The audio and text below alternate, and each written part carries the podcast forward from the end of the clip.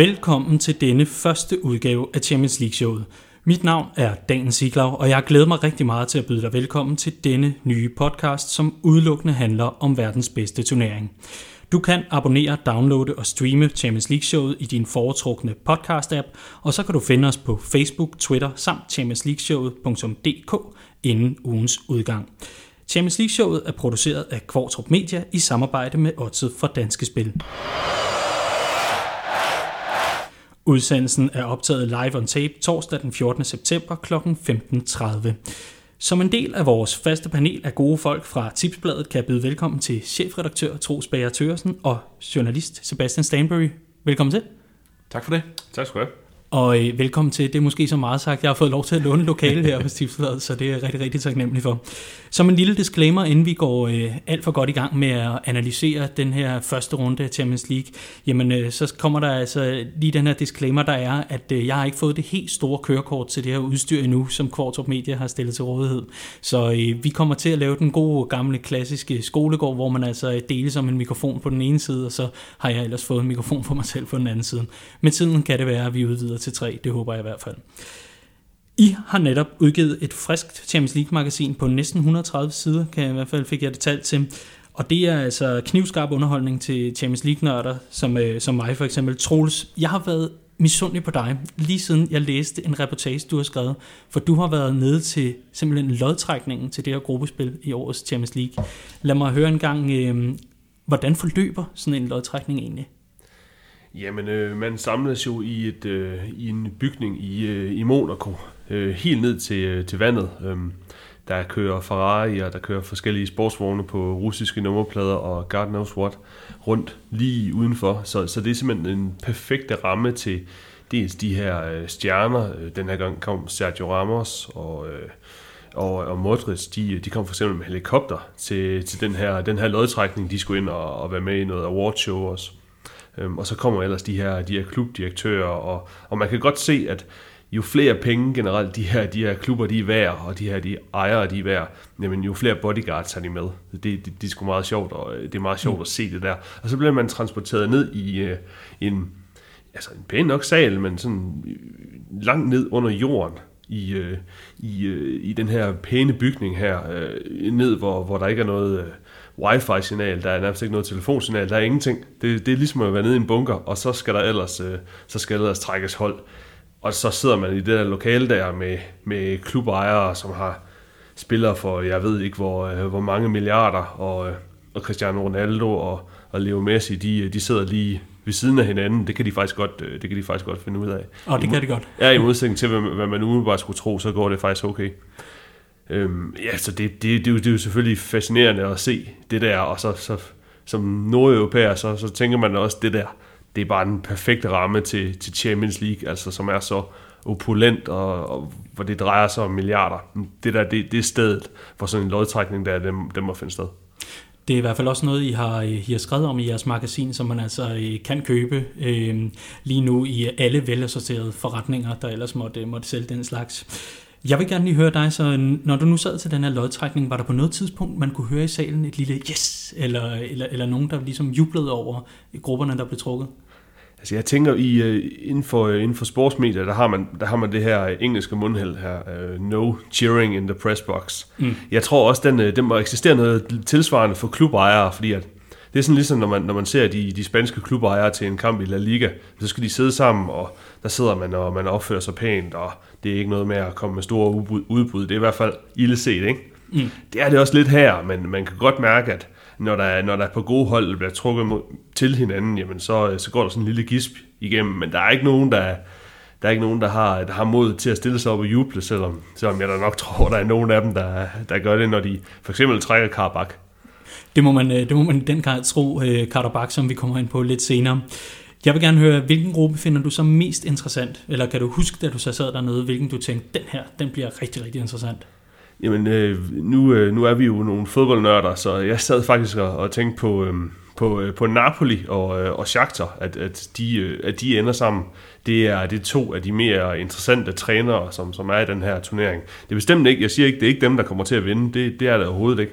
Men der er noget, der er noget taktik, der er noget, noget, noget fodboldfagligt, øh, unikt ved de her to hold her, og hele Shakhtars forhistorie, altså med, at de spiller ude i Kharkiv, nu i, i fuldstændig den modsatte retning af, af hvor, der, hvor de egentlig kommer fra. De, der er så mange gode historier i de der to hold der, at der tænker jeg, okay, det der, det glæder jeg mig, mig faktisk til at se, og det var så også meget passende, den, den match, der åbnede, øh, åbnede turneringen her.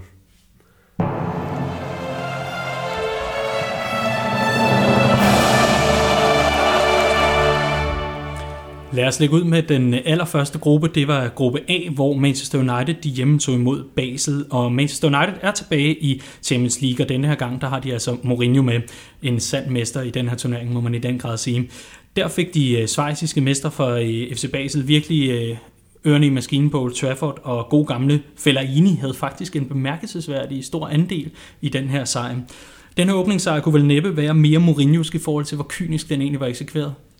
Nej, det kunne den ikke. Altså, det var, øh, hvis Mourinho han kan få en bak til at slå et indlæg ind i hovedet på en stor Belgier, og de så kan score, hvilket de gjorde to gange, så er han tilfreds med det. Og det var jo en, en rigtig god sejr for United. De, de, de vinder overbevisende mod lidt af en skrækmodstander. Det var jo Basel, der slog, slog, øh, slog Manchester, ud, Manchester United ud af gruppespillet tilbage i 2011-12 sæsonen, og som har haft stor succes mod de engelske hold. Så det med, at United kommer godt tilbage i Champions League, får en god start på 3-0, det, det, det kunne ikke være bedre for dem. Fin, rigtig fin øh, europæisk aften i Manchester.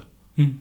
Men man har Troels, hvordan så du den her, det jamen, her opgør? Jamen, øh, jeg, jeg, jeg lader også mærke til, at uh, Lukaku, altså, de, han, han, han får ikke helt den respekt, som jeg måske synes, han, han skal. Nu, nu er jeg også i udstrækt grad til sådan nogle uh, store, fysisk stærke, både, både forsvarsspillere, men også angriber, som, som måske ikke er så så i hvert fald ikke primært er kendt for, for, for den gode teknik, og jeg synes bare, det var øh, især den der, hvor han simpelthen bare, bare holder Basel øh, forsvaret væk, og så, og så bare nærmest, nærmest fra stående hætter den ind. Det, det, det fascinerede mig egentlig meget, og jeg kan godt se, at, at det der, det kan blive et, øh, blive et fint match, selvom man ikke regner Lukaku for at være en af de, de, de bedste i verden. En af grundene til, at Lukaku heller ikke har fået den øh, respekt, som han han, han han fortjener, har gjort sig fortjent til, det er jo, at han har manglet de her kampe. Altså manden har scoret mål, siden han var, siden han var dreng og var 16 år gammel og blev topscorer i, i den øh, belgiske liga for, for, for Anderlecht. Men det er første, det er, i går var han, eller i, undskyld, i, øh, i tirsdags var den første Champions League kamp, han rent faktisk spiller øh, i hele karrieren. Han spillede nogle kvalifikationskampe derudover, men, men det var det første. Altså ellers så har hans, hans store præstationer har jo været i, i de mindre engelske klubber, West Bromwich og Everton, som aldrig har været i nærheden af Champions League. Nu er han i, øh, i Champions League med Manchester United, scorede også i den europæiske Supercup mod Real Madrid. Han viser sig ligesom frem at, og, og ligesom har tænkt sig at tage den her, tage den her scene og vise, at han hører til på den. Men kunne man se, at Mourinho han har mange strenge at spille på? Altså efterfølgende var han jo ikke særlig tilfreds faktisk. Han mente, at da United havde scoret til 2-0, så gik der det, han kaldte Playstation-fodbold i den, med, med tricks and flicks, som han sagde, at det var han ikke særlig begejstret for. Men kunne man se den her alsidighed, som der trods alt tyder på at være i Manchester United efterhånden? Ja, jeg synes at man kan godt se, at der er nogle muligheder i, i det her hold her, og nu skal vi også huske, det er, det er Jose Mourinho, så, øh, hmm. så han, øh, han skal ikke tage munden for fuld, hvis han, øh, hvis han overhovedet kan undgå det. Øhm, så jeg kunne godt forstå, at han, han spillede det lidt ned bagefter. Øhm, jeg synes, det, de, de er måske meget, det er måske meget sigende, at, at de kører den der stille og roligt hjem, altså mod den samme modstander, som egentlig i sin tid, der er tilbage i, i 11 der, hvor jeg mener, de taber 1-2 til Basel. Øhm, det, det, det er ligesom der, hvor krisen sådan virkelig, virkelig bliver kickstartet for, for Manchester United. Og, og der, kan, der synes jeg godt, man kan se, nu, øh, nu er Manchester United altså kommet et godt stykke af vejen. De, de, Mourinho han prøvede at nedspille det bagefter, og så jeg i, i hans kommentarer der på tv, at han synes, der var, var en gruppe hold, som, som var bedre end United i turneringen, og det, det kan jeg også godt se, men, men de, de er altså kommet relativt langt, synes jeg, i, i forhold til, hvor dybt nede de egentlig har været. Men den her eufori, der jo ligesom, øh, hvad kan man sige, omkredser United, øh, i hvert fald indtil videre i den her sæson, altså er, er det en eufori, eller, eller hvad kan man sige, en selvtillid, som, som kan bringe dem rigtig langt i den her turnering? At det, der skal bringe dem rigtig langt i turneringen, er jo, at de har mange gode spillere, og de, og de, de har, de, jeg synes, som du siger, at de har mange strenge at spille på. Pogba går ud af den her kamp, øh, men de vinder alligevel. Øh, Rashford kommer ind og scorer selvfølgelig, fordi det gør han, når han, når han debuterer i en turnering. Det har han gjort i Europa League og i Premier League og Liga Cup'en og på U21-landshold og på det engelske A-landshold. Så selvfølgelig scorede han også i sin debutkamp i, i, i Champions League. Og det, at der, der er flere kampe, der leverer, øh, eller der er flere spillere, der leverer, det, øh, det, det er et rigtig godt tegn for United. Ferguson sagde jo altid, øh, get me 10 points and I'll see you in February, eller noget af den stil. Ikke? Altså han, mm. gruppespil er noget, der skal overstås. Jo bedre man kan overstå gruppespil, øh, om jo, jo, jo flere strenge man kan få brugt i, i truppen, ikke? og jo flere reserver man kan få, få banket af, og som stadigvæk leverer varen, jamen desto bedre er det for Manchester United. Men øh, det er til foråret, er det 10 år siden, at øh, Manchester United altså sidst vandt den her turnering. Oddset har dem øh, som vinder af Champions League til odds 15, så, så oddsætterne der kan jo ligesom også godt se, at der er alligevel et stykke vej op til øh, måske hold som Real Madrid og Bayern München, Barcelona, PSG, som ellers vil være at se som favoritter. Ja, men øh, ja, José Mourinho, ja, han, han prøvede jo, som jeg sagde, han prøvede at nedspille det bagefter, men han tilføjede jo også, at, at at da han vandt med, med FC Porto og Inter, jamen, der var hans hold jo også underdogs. Så altså, på den måde, der kan man jo godt... Øh, det, det kan jeg godt følge, følge ham i, altså at, at i forhold til de byggesten, der er, nej, hans hold er ikke lige så godt som de der helt store, men, men altså, det er ikke uset, at sådan et hold der i hvert fald kan klare sig frem til, til en semifinal. Og så, øhm, jamen, hvad der sker derfra, det, det, må vi, det må vi så se. Men jeg vil lige se dem mod nogle af de stærkere modstandere, øh, når Pogba jo er tilbage fra sin skade. Øhm, det, det er for tidligt at præcis sige, hvor godt det her, det her holder er nu. Lad os springe øh, direkte videre til gruppe A's anden kamp, hvor Benfica øh, tog imod CSKA Moskva på eget græs på Estadio Dalus. Øh, her var det 19-årig Timur Samaletdinov. Det er altså et navn, vi åbenbart skal, skal skrive os bag øret, som, øh, som blev matchvinder for CSKA Moskva. Benfica, der jo øh, historisk set i hvert fald i en senere øh, Champions League-historie, har været rigtig, rigtig gode til at komme op på de her andenpladser, eller i hvert fald gøre sig gældende, når det kom til gruppespil. Er det den naturlige toer, der, der tabte lidt terræn i, i første kamp, som I ser det? Ja, det synes jeg. Altså det, jeg havde da tænkt, netop fordi Benfica er et hold, vi ligesom har har forventninger til, skal ligge på og, og aldrig nogensinde vinde turneringen, og jo aldrig vinde europæiske trofæer, fordi de har øh, forbandelsen tilbage fra 60'erne. Men, øh, men de, det er et hold, som, som leverer fint med de ressourcer, de nu har. Derfor er det også skuffende, at de taber til et CSKA-hold, øh, CSKA Moskva-hold, som i øvrigt ligger ikke særlig godt i den hjemlige liga, har været meget svingende i den hjemlige liga. Så det, det, var, det var en skidt start på turneringen, fordi det er en kamp, de skal vinde, hvis de vil op og, og, og kæmpe med. Ja, CSKA, CSKA de, har ikke, øh, de har ikke brugt de samme penge. Det virker heller ikke til, at de har de samme penge til rådighed, som de tidligere har haft. Øhm, Leonid Slutski, som, øh, som nu er, manager i engelsk fodbold, men han, han havde det her hold i mange år og gjorde det en dygtig træner, han gjorde det rigtig, rigtig godt med CSKA. Øhm, så, så man havde egentlig slet ikke set det her, det her hold komme nogen vegne. Altså, de har ikke rigtig gjort noget på, på markedet her i, øh, her i sommer. Øhm, det, det, det er sjovt, deres gamle, deres træner, han, øh, han har gjort det rigtig godt med, med Barte, Borisov fra Hvide Rusland i sin mm. tid. Så det sad jeg der og blevet lidt mærke i, at, at nu havde han måske fundet sin, sin, sin rette hylde, og nu har CSKA der i hvert fald i live, tænker jeg, til den her femte kamp, hvor de, hvor de har øh, Benfica hjemme, og det kunne, kunne godt ligne en, en gruppefinale nu. Men ellers så øh, lyder det som om, at der er enighed om, at Manchester United nok skal sætte sig solidt på førstepladsen, og så må det ellers være op til Benfica, om de kan få gang i, øh, i, i pointhøsten. Jeg synes jo, Manchester United er, er, er, den, er i den gruppe, hvor der er umiddelbart vurderet er det største spænd mellem øh, favoritten og så de to, tre, fire. Øh, der er også rigtig selv sagt masser af andre puljer med gode hold, men der er ikke nogen, hvor der er så indlysende en favorit som Manchester United. Et hold, der så, så nemt bør tage førstepladsen.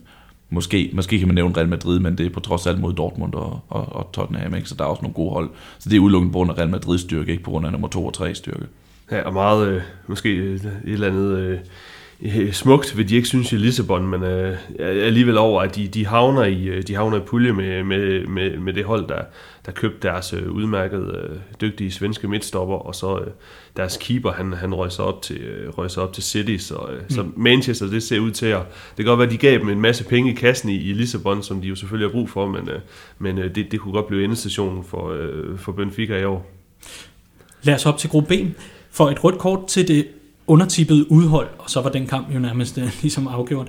Bayern München fik en let åbning på dette års Champions League-gruppespil mod belgiske Anderlecht med mål af Lewandowski, Thiago og Kimmich kunne øh, Bayern altså stille og roligt sikre sig de første tre point i en gruppe, hvor der burde være en sikker plads til, må man sige, i hvert fald også en første plads her. Hvor stor fidus har I til de tyske mestre i den her Champions League-turnering? Jamen nu siger du, de, de fik en let sejr. Det gjorde de også, men det var ikke en god aften for dem. Det var, altså, jeg sad sammen med nogle, øh, nogle kammerater og så Champions League, og vi sad selvfølgelig fuldt med i vores drømmehold, som vi altid gør. Dem, der havde bare spiller, bare spiller på, de sagde sådan, de fører 1-0, din mand i overtal. Hvorfor, hvorfor, hvorfor gør de det ikke færdigt? Og det gjorde de jo ikke. Altså, det var, det var, der kom sene mål til, til 2-0 og til 3-0. Og efter kampen var der, jo, var der jo dårlig stemning i München. Øh, øh, Robben øh, var, var vred over, at de ikke havde spillet bedre. Jeg sagde, sådan hold dem skal vi køre ud af Allianz Arena, når, når vi er en mand i overtal. Det gjorde de ikke. Øh, Frank Ribéry smed med sin trøje, fordi han blev skiftet tidligt ud. Øh, hvilket heller ikke er noget godt tegn. Der har været det ballade med Lewandowski, som har kritiseret transferpolitikken. Thomas Müller har også været ude og sige nogle ting i pressen. Så stemningen i Bayern er ikke så god, som den har været de tidligere år. Og det, det synes jeg ikke er noget godt tegn. Det, det, det, det kører ikke helt i olie for, for, for Ancelotti lige i øjeblikket. De tabte også i weekenden til Hoffenheim. Det, Bayern er ikke der, hvor de har været de seneste fem år. Det, det er det er også. Det, jeg, jeg synes også, der er noget naturlig konsekvens af, af den her udskiftning, som, øh, som de er i gang i. Altså med, øh, med en ny mand i, i minderforsvaret i Syle og øh, franske Tolisso på, på midtbanen, og så Rames Rodriguez i en eller anden form for øh, mere eller mindre fri rolle bag, bag Lewandowski. Øhm, og det hoster og det hakker i øjeblikket, og altså hvis der skulle være en sæson, hvor, hvor, hvor Bayern er til at rock, både i Champions League, men også derhjemme, altså, så det her det er et udmærket bud der. Troels, du har faktisk haft fat i øh, Karl-Heinz øh, Rummenigge, som er administrerende direktør i Bayern München, i forbindelse med jeres Champions League-magasin. Lad mig høre først og fremmest, hvad havde han at sige om Bayern München lige nu? Jamen, jamen han, han var jo også med på, at, at der, sker den her, der sker den her udskiftning på, øh, på holdet. Øhm, det, det er meget naturligt, når, øh, når Larm og, og Javier Alonso de, øh, de stopper samtidig. Jeg øvrigt også mener også, en, de mister også en reservekeeper. Øhm, så tre mand, der stoppede samtidig, nogle af de mest erfarne. Øhm, han prøver jo at sælge det her som, at Bayern München, de, de er en af de her klubber lige, lige under laget på, på de allerstørste, og de kan ikke betale nær så meget store transfer som de andre, og han klagede sin nød over, over hvordan transfermarkedet hang sammen, og den, den køber jeg nok ikke 100%. Altså Bayern er en, er en kæmpe stor maskine, og de har handlet ind for, for mange penge den her sommer. Øhm, men det er, da, det er da selvfølgelig interessant at høre fra en, fra en, fra en, en administrerende direktør som ham, jamen, hvordan griber de det her an, og, og han synes også, der skulle nogle flere begrænsninger på transfermarkedet og sådan noget, så det er da bestemt interessant at, at, at, at høre fra sådan en mand, om de så, øh, om de så har skruet deres førsteholds rigtigt sammen, det, ja, det får vi se i, i de kommende uger og måneder. Øh, det, det hoster lige nu, det gør det. Og interessant nok kan man sige, at øh, Bayern München altså vinder 3-0 og alligevel ikke er på førstepladsen. Og det skyldes altså, at øh, PSG gør det ved Celtic, hvad Celtic normalt gør ved den skotske Premier League, som øh, forfatter Thomas Gravgaard skrev på Twitter. Efter Paris Saint-Germain var færdige med at tørre gulv med hjemmeholdet, jamen, øh, så var der vist heller ikke nogen tvivl om, at det, det her hold det er rigtig, rigtig interessant igen i år. Lad mig høre, nu er det jo ikke sådan først, første gang, et storhold kommer til Celtic Park og viser forskellen på toppen af europæisk fodbold og så toppen af skotsk fodbold. Men var I alligevel imponeret over Paris Saint-Germain, altså at, at gå tage til Celtic Park og så simpelthen ødelægge Brendan Rodgers Celtic på den måde, som man gjorde det? Altså, vi, vi kan jo drage en parallel til, til sidste sæson, hvor... Øh hvor Manchester City tager til Celtic efter at have vundet de første 10 kampe under Pep Guardiola. 10 kampe i træk har de vundet. De har ikke smidt point under den, deres nye træner overhovedet. Så tager de til, til Glasgow, og så spiller de 3-3. Så det er, det sker ikke hver gang, men det, det er ikke noget nemt sted, sådan bare lige at tage hen og vinde, fordi det er, der er en speciel atmosfære, og skotterne skal nok sparke igennem, når, når man kommer på besøg hos dem. Så det, at de bare tager over, og så, så nemt gør det færdigt, øh, så nemt vinder, og så tidligt for, for afgjort kampen, det er, det er et rigtig stort kvalitetstegn, og de får deres, de får deres stjerner i gang. Ikke, ikke bare Mbappé og Neymar, også Cavani, han får lige lavet to og viser, når man snakker om øh, Neymar, Mbappé, som er selvfølgelig for 3 milliarder super indkøb i løbet af den her sommer. Vi må ikke glemme, hvor god Cavani egentlig er på den her rolle, som han har fået lov at spille ind centralt, efter at Zlatan han forlod klubben sidste sommer, så har han bare bumpet og bumpet og bumpet og vist, hvor god han egentlig er. Det, er, det er et superhold, og de er kommet øh, flyvende fra start. Jamen, det kunne ikke være, det kunne ikke være meget bedre for, øh, for, for PSG, det her. Øhm, de, den, den, den store test, det kommer selvfølgelig, når, øh, når de for eksempel skal, skal op mod München. Det er klart. Så, øh, så får vi se, hvad, hvad det her hold... Sådan, jeg får en, får en klar indikation af, hvad det her hold det kan over en, øh, over en sæson. Øh, men jeg, jeg sad da også og, og tænkte lidt på de her, på Celtic, og, og, og jeg får lidt, får lidt ondt af dem et sted. Øh, ikke, ikke fordi Ja, altså selvfølgelig er det fortjent nok, at de taber, men de er, de, jeg synes godt nok, de er fanget i ingenmandsland, den klub her. Øhm, de, de føler, de har behov for at bruge en, øh, bruge en masse penge på øh, deres første hold, øh, også, også af historiske grunde, fordi Celtic er en stor klub. Og så når de, de kommer ud i Europa, altså, så, så møder de bare en, en barsk virkelighed, og den kan altså godt være, at den virkelighed er ved at ændre sig for dem. At Celtic Park plejede at være et rigtig, rigtig træls sted at komme og spille fodbold de er ikke sikre på, at, at det bliver ved med at, at, bliver ved med at være. Øhm, de, Celtic, de, jeg tror også, de prøver at finde ud af, hvad deres identitet er. Altså er de det her storhold, som de i hvert fald historisk mener, de er, eller, eller er, de, er de talentudviklere? Øhm, de har en, en, en øh, Patrick Roberts, øh, som jeg tror nærmest stadig er, er teenager. De spiller også med, med Ralston, øh, ham bakken, der var for Neymar, også en teenager. Jeg, jeg lurer på, om de er ved at øh, omfavne sådan en talentudviklings... Øh, øh, strategi, selvom at øh, de nok ikke har lyst til at tale, tale ret højt om det. Altså i deres egen bevidsthed, der er de jo, jamen, der er de jo nærmest lige så, lige så store som, som de største Premier League-hold, hvis, hvis man spørger dem. Men, men sådan er virkeligheden bare ikke længere, og det er måske også noget af det, der, der kommer til udtryk øh, mod, øh, mod klassemandskab som PSG. Men uh, Celtic, er det i gruppens træer, som I ser det? Eller er det anderledes? Hvor er vi henne? Og det er tæt der det er rigtigt Ja, det vil jeg også sige. Umiddelbart så har jeg en lille fidus til Celtic, også vurderet på, at det er et hold, som, som om ikke andet øh, har succes i weekenderne. Anderlecht, der kom skidt fra start i den belgiske liga, øh, ligger og ruder nede på 10. 11. pladsen. Så øh, Celtic kan sagtens tage den der, øh, den der tredje plads, og kan, det kan de godt ende med at tage at gå videre. Så øh, det her, det var runden i, i gruppe B, kan man sige, hvor, øh, hvor der virkelig var, var, var, var tæsk til, til de mindre hold, men at øh, kampen om tredjepladsen, den bliver ikke nået af den grund. Det, det lyder i hvert fald sådan på jeres absolut, ikke, absolut ikke, nej.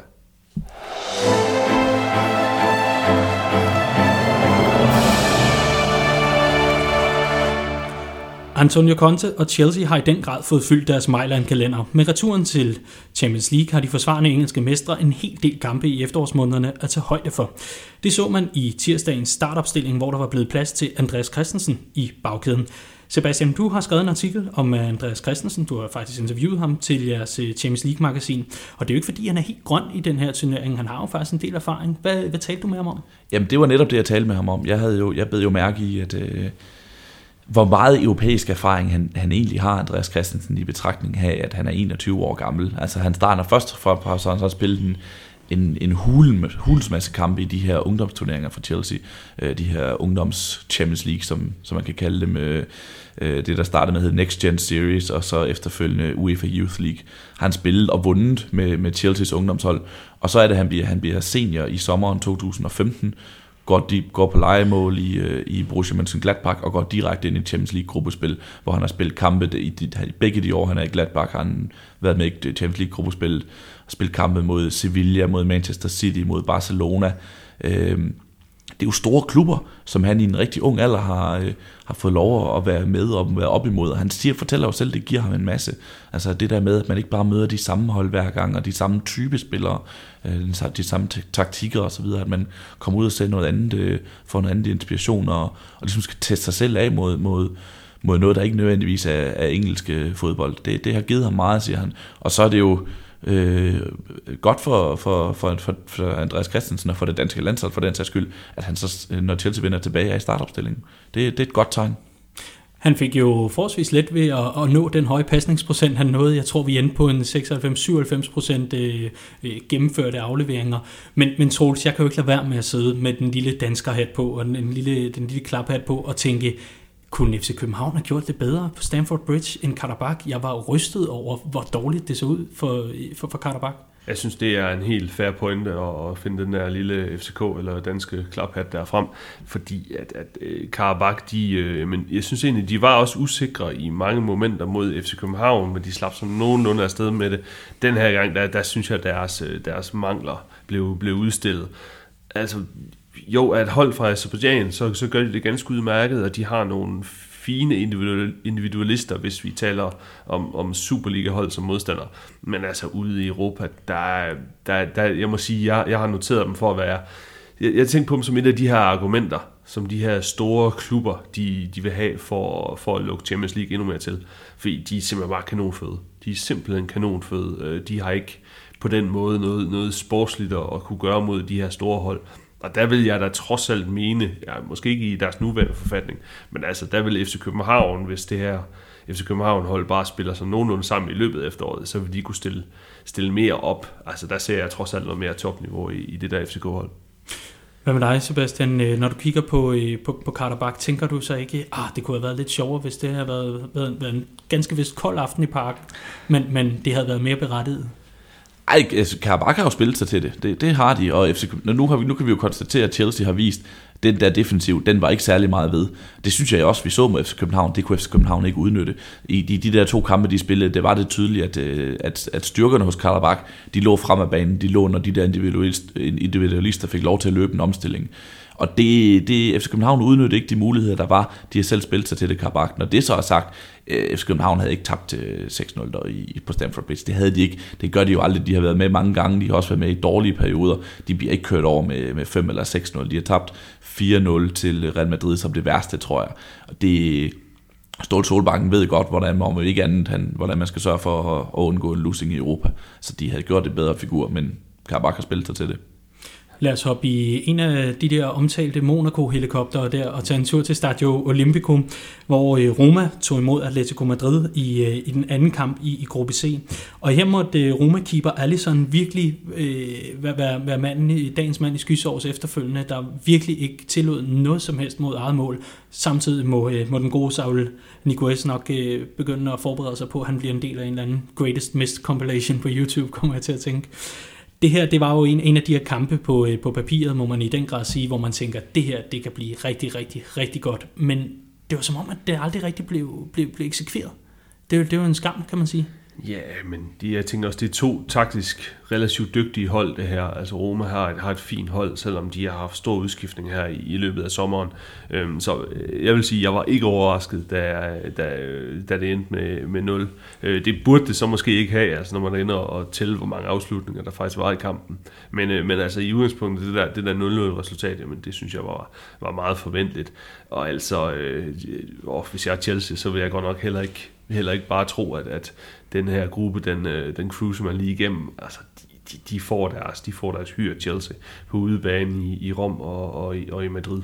Altså det er, det, det er to stærke hold det her, som, som sagtens kunne være øh, klare favoritter, synes jeg, i en af de andre grupper til at spille sig videre.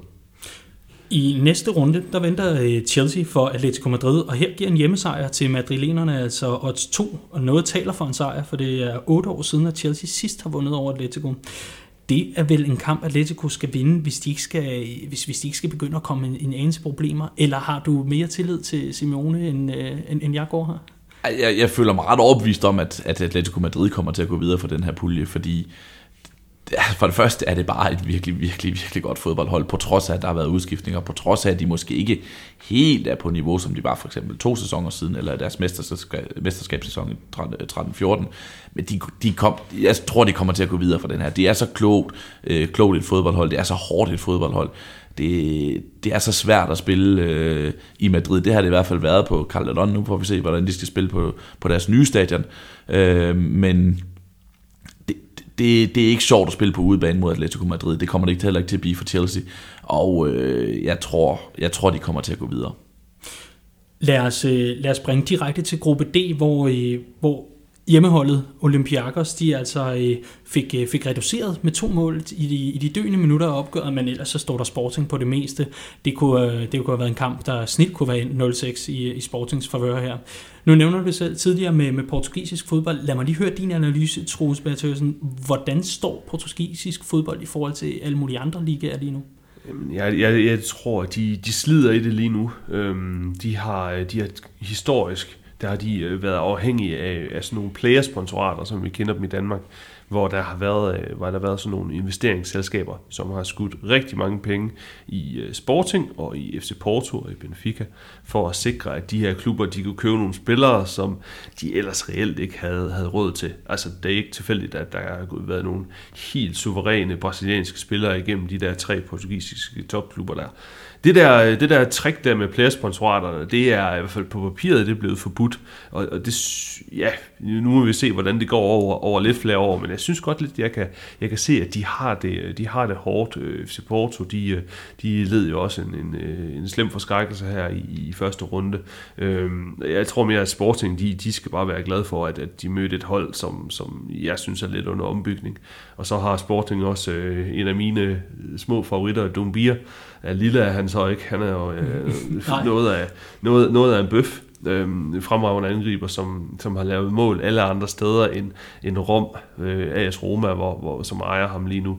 Han bombede helt vildt for, for Basel i sidste sæson, og øh, Dumbia der, han, han er en af dem, som jeg tænker, jamen det, det er faktisk en af dem, der, der er værd at holde øje med i den her sæson i, i en af de på papiret lidt mindre klubber. Også interessant med Dumbia, han har været en gammel FIFA-favorit i mange år, ved jeg, for, for rigtig mange af dem, der elsker at spille det spil, inklusive mig selv. Der har han været rigtig, rigtig kynisk for en mål den her gruppe D, der er jo altså to hold, der bare overtrumfer alle andre.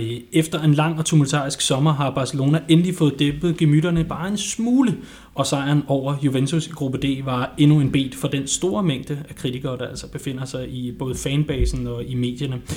Max point i La Liga og sikker 3-0 sejr mod den stribede overmagt for foråret. Hvad står det så slemt til i Barcelona, som man har fået det til at lyde som om, Sebastian? Øh, det, det der er med det, det er, at det kan aldrig nogensinde stå helt slemt til en klub, der har Lionel Messi. Og så simpelt er det egentlig. Altså, han har taget det her hold fra starten af sæsonen efter, øh, efter Supercup-kampene mod Real Madrid, og så har han sagt, nej, jeg vil simpelthen ikke finde mig i det. Og så har han bare overtaget det her hold, overtaget styringen, overtaget, øh, overtaget playmaker-rollen, overtaget målscoringen. Altså jeg, jeg får sådan, når jeg ser ham i øjeblikket, kommer jeg til at tænke på, på Messi anno øh, 2010-11, eller øh, nej, ikke 10-11, undskyld, øh, 11-12 eller 12-13, hvor der ikke var samme stjerner, som, som, som der kom var før eller siden, men hvor Messi bare lavede flere mål, end, end, end det burde være menneskeligt muligt. Det var, det, det var de sæsoner, hvor han lavede henholdsvis øh, øh, 50 og 46 mål i ligaen. Det, han, han er utrolig spændende lige nu, og det er jo det er jo, det er jo et lidt mærkeligt Barcelona-angreb med Suarez, som ikke helt er i form. Dembélé, som tydeligvis skal spilles ind på holdet, har nogle klare kvaliteter, men som skal spilles ind på holdet. Og så Messi, som så alligevel sørger for, at de vinder 3-0 over Juventus. Øh, det er jo også en mærkelig, det er lidt mærkelig formation, fordi Dembélé ligger over i højre siden, så ligger Suarez op i angrebet, og så ligger Messi sådan til, hvor der passer ham. Der er ikke nogen venstre kant, som vi så i sidste, som i sidste sæson, men Neymar, der bare har ligget derover. Det, det, det må, den må Jordi Alba tage ned for bakken af. De, Messi ligger, hvor det passer ham, og det fungerer jo rigtig godt for Barcelona. Derudover, så øh, synes jeg, at Iniesta spillede fremragende mod Juventus, lignede sig selv så en som en mand, der kan være med til at styre en kamp og gå forbi en mand og få nogle ting til at ske på den måde. Rakitic er igen begyndt at, at spille sig lidt op, øh, lidt videre ind med både mål og, og assist og sådan nogle ting. Det, det betyder noget for Barcelona, at Busquets øh, ser ud. Han har haft nogle problemer i de... Øh, under Luis Enrique, hvor midtbanen blev mere og mere noget, man spillede hen over for at komme, til, øh, for at komme op til angrebet og komme op til MSN-triven derop. Han, han så rigtig god ud mod Juventus, synes jeg. Øh, det, der, der er positive tegn på, på, på Barcelonas hold i øjeblikket, men det er først og fremmest på, at Lionel Messi er verdens bedste fodboldspiller. Ja, den her, den her midtbane her, den skal altså også stadigvæk overbevise om, at den kan i en hel sæson, fordi at, som Sebastian siger, den er blevet øh, ja, negligeret af et stort ord, men den er i hvert fald, øh, den er i hvert fald været nedprioriteret, og, og det ligner da, at det er Valverdes øh, Øh, mission, både fordi at man gerne ville det, men sikkert også fordi man er nødt til det. Altså, man, man, altså Dembélé, han bliver ikke på kort sigt, eller på mellemlang sigt, den der kæmpe stjerne, som, øh, som Neymar var. Så, så nu, må man, øh, nu må man ikke, i stedet for til at spille lidt mere klassisk FC Barcelona, hvor det ikke bare er en MSN-trio, som, som bare skal øh, som bare skal vinde de der kampe selv, som om det var et eller andet, et eller andet videospil. Øh, så på den måde så blev de, blev de tvunget tilbage øh, mod nogle rødder, men jeg synes, det er, jeg synes, det er alt for tidligt at sige, at, at det her hold er tilbage. Øh, det, det, skal de godt nok, øh, det skal de godt nok overbevise om mod, mod nogle af de større hold. Ja, jeg, jeg kan ikke lade være med at tænke på, Sebastian, i sidste år, i sidste års øh, Champions League, der så vi et Juventus-hold, der var uhyggeligt øh, stabile defensivt. Og allerede nu har de indkasseret så mange mål, som de nærmest har indkasseret lige efter semifinalerne, tror jeg, altså da de gik ind til finalen mod Real Madrid her i foråret. Det indkasserer de på en enkelt kamp. Det må vel gøre ondt på selvforståelsen øh, hos de zebrastribede? Ja, det, det gør det helt sikkert. Det vil gøre ondt på et hvert italiensk mesterhold, at man øh, på den måde lukker mål ind og bliver kørt ud af banen af et, af et spansk hold på den måde. Øh, der er jo nogle helt klare indlysende årsager til det. Altså, for det første kan man måske begynde at tale om metaltræthed på et Juventus-hold, som har støvsuget alt i Italien siden 2012 og har været to Champions League-finaler. For det andet, øh, Cellini var ikke med mod Barcelona, og de har solgt verdens bedste forsvarsspiller i form af Leonardo Bonucci, som er røget til Milan i, i, i det, jeg synes er sommerens mest spektakulære transfer, fordi, fordi hvem fanden havde regnet med, at han skulle forlade øh, de, de, de bedste hold i Italien til fordel for Milan. Øh, så, så der er jo nogle helt klare indlysende for, øh, årsager til det. Sådan, sådan vil det gå, når man mister, øh, mister spillere af den kaliber og ikke har dem med mod, mod Barcelona. Og det er også derfor, jeg, jeg tillader mig lige før at sige, at øh, Barcelona lige skulle bevise det mod de bedste. Jo, selvfølgelig er Juventus et af de bedste hold, men det, det var de bestemt ikke i den her aften her. Det er så langt fra. Øh, I Italien, der, går man også, der taler man også om, at, at det her kunne være året, hvor, øh, hvor nogen kan rokke ved, ved Juventus, altså selvom de stadigvæk har en helt forrygende trup. Så, så det her fravær af Bonucci, og øh, jamen, vi må se, hvor længe øh, Barzagli og, øh, og Chiellini, de kan fortsætte på, på topniveau, men det, det her kunne godt være året, hvor man kan, hvor man kan skubbe til dem. Øh, I er jo fuldstændig enig i, at Barcelonas sæson langt fra reddet, og at at, at der skal mere til, for at, for at de er tilbage på det niveau, som, som, som de gerne vil være på, og måske bør være på.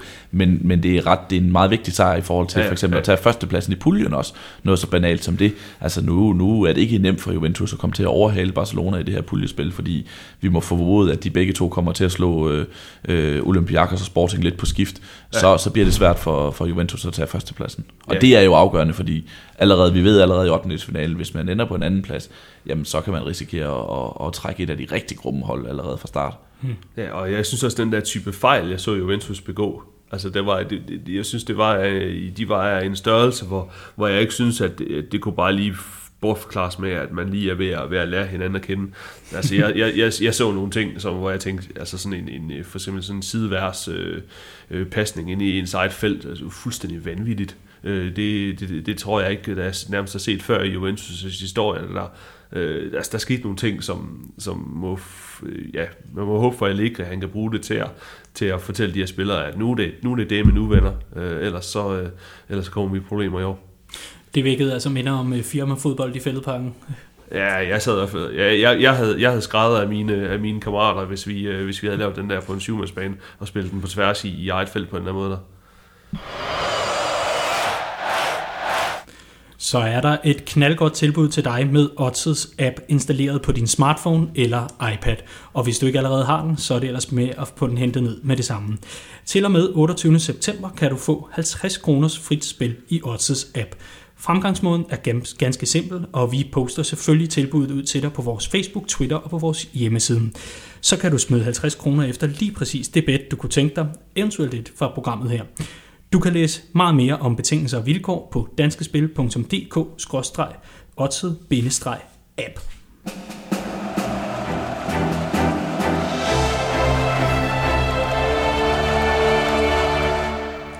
Man skulle tro, det var en genudsendelse, men nej. Liverpools retur til det forjættede land blev skæmmet af en horribel defensiv indsats og ineffektiv... det kan jeg ikke få sagt i dag. De var ikke særlig gode for en mål, selvfølgelig. Nej. Vi fik Liverpool tilbage, og øh, lad mig høre, har de været savnet, baseret på gårdsdagens opgør? Historisk, så, øh, så hører Liverpool selvfølgelig til i, i den her turnering her. Altså, de har leveret nogle af, af de største finaler, øh, et kæmpe stort hold. Så på den måde bestemt, så, øh, så hører de til. Deres offensiv i, i Liverpool hører også til i, i eliten af Champions League. Øh, det, det, ser, det ser rigtig interessant ud, også i, i de her større kampe. Men øh, jeg synes også godt, man kan, ja, dels defensiven, jeg synes også godt, man kan spore, at jeg sad lige og talte efter. Jeg synes, jeg synes, der er en del af deres spillere, som ikke når det kommer til stykket, har så meget erfaring fra, fra de, den, øh, den dybe ende af Champions League. Sebastian, øh, Liverpool tilbage, og øh, baseret netop på, på gårdsdagens kamp, altså onsdag, hvor, hvor man ganske, ganske Liverpoolsk, kan man sige, kommer bagud på en graverende forsvarsfejl for Dejan Lovren, der altså returneret i startopstillingen. Loris Karius øh, har fået lovning på at få alle Champions League-kampe. Det, det virker som om, at det er lidt, lidt en rodet landhandel, det her Jürgen Klopp, han render rundt med. Jamen, det, det, det, det er det også. Det, det er om ikke andet, så er det underholdende. Det, det er aldrig øh, kedeligt at sætte sig ned og se en Liverpool-kamp, fordi de er vildt gode offensivt, og de er vildt gode defensivt. Det, det, så simpelt kan det jo stilles op med Liverpool. De har et af, måske den bedste offensive Premier League. Øh, ikke, ikke spiller for spiller, men den måde, de spiller sammen på. Men defensiven, den er jo ikke engang i top 10. Altså det, og, og det, det giver jo selvfølgelig bagslag i Champions League. Altså de kunne jo ende med at smitte det hele på den kæmpe chance, som Sevilla havde i, øh, i, i overtiden, eller i, til, i slutningen af kampen det, det går jo ikke, at når man, når man har så mange muligheder, og, og det offensive skyt, som man har, at man så tæt på at smide en hjemmekamp, den første hjemmekamp i turneringen. Det, det, jeg, synes, jeg synes, det er helt vildt, at han ikke har gjort noget med den, med den defensive løb af sommeren. Det, jeg forstår det simpelthen ikke. Alle har skrevet på det. Alle kunne se, at det var et problem. Der er ikke sket noget. Sæsonen er startet præcis, ligesom man kunne forvente.